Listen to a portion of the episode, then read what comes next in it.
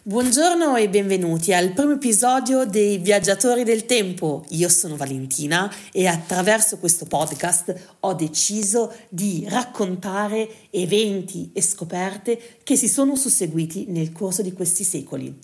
Nel primo episodio vi voglio parlare della scoperta che fece l'esercito napoleonico in Egitto per l'appunto durante la campagna d'Egitto e quindi non ci resta che allacciare le cinture Pronti, partenza via d'Egitto, anno 1798. Siamo pronti?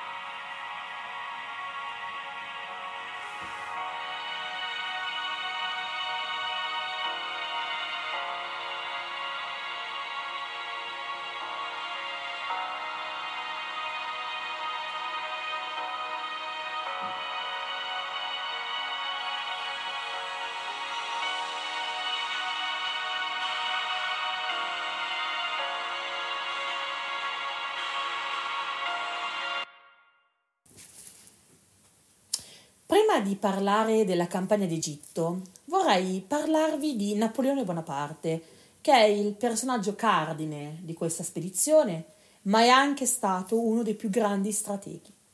È il 1785 quando un giovane sottotenente d'artiglieria si fa strada tra gli altri commilitoni, perché la Corsica voleva ottenere l'indipendenza dalla Francia e Napoleone non poteva assolutamente accettare una cosa del genere e quindi decise di partire alla volta della Corsica per evitare che questa potesse ottenere l'indipendenza.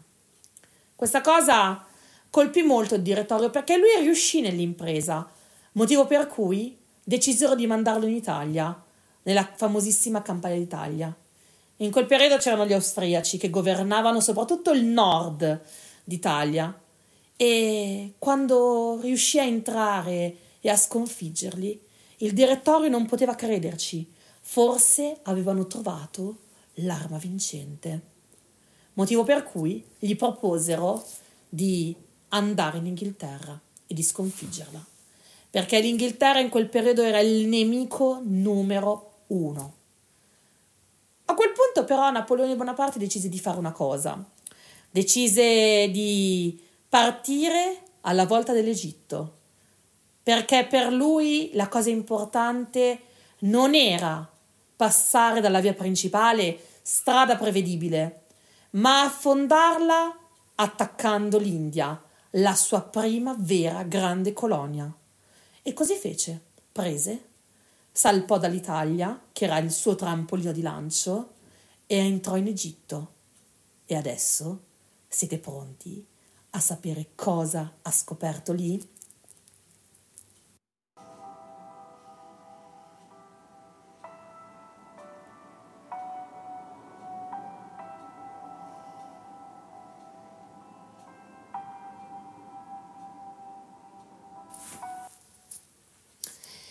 Napoleone Bonaparte giunse in Egitto nel 1798, più precisamente in Alessandria d'Egitto, passando dall'Italia ma l'accoglienza non fu delle migliori perché dovette scontrarsi per prima cosa con i mamelucchi, questa antica casta di guerrieri turchi di origine servile, famosi per la loro aggressività.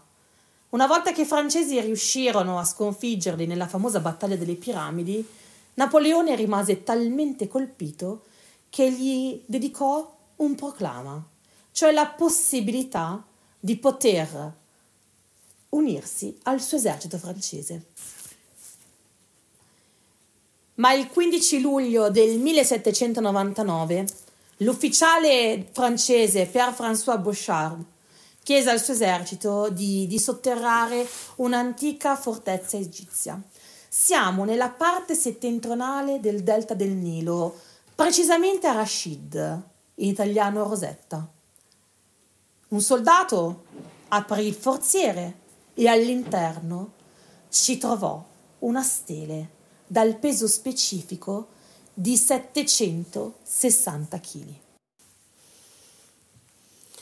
Bouchard trasferì la stele eh, al Cairo, dove Napoleone l'anno prima, quindi 1798, costruì un istituto di ricerca sia militare che scientifica.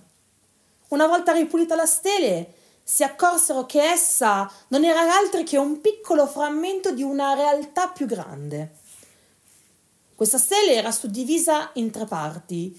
La parte superiore, dove c'erano i geroglifici, la parte centrale, dove c'era la scritta in domotico, che era l'ultima fase della scrittura egizia. Nella parte inferiore, invece, c'era il greco antico, che era una lingua scritta e parlata nell'antico Egitto fin dall'età ellenistica. Gli studiosi allora incominciarono poi a studiare questa stele fino a quando non individuarono tre, tre epigrafi, in cui sembrava ci fosse un decreto sacerdotale in onore del, faralo, del faraone Tolomeo V, datato 196 a.C. La stele di Rosetta fu un tesoro, perché finalmente si poteva tradurre quello che l'antico Egitto ci aveva lasciato. E finalmente questo avvenne. Ma bisogna aspettare ancora un po', perché la stele di Rosetta non venne tradotta immediatamente, ma dobbiamo aspettare due decadi prima che questo si verifichi.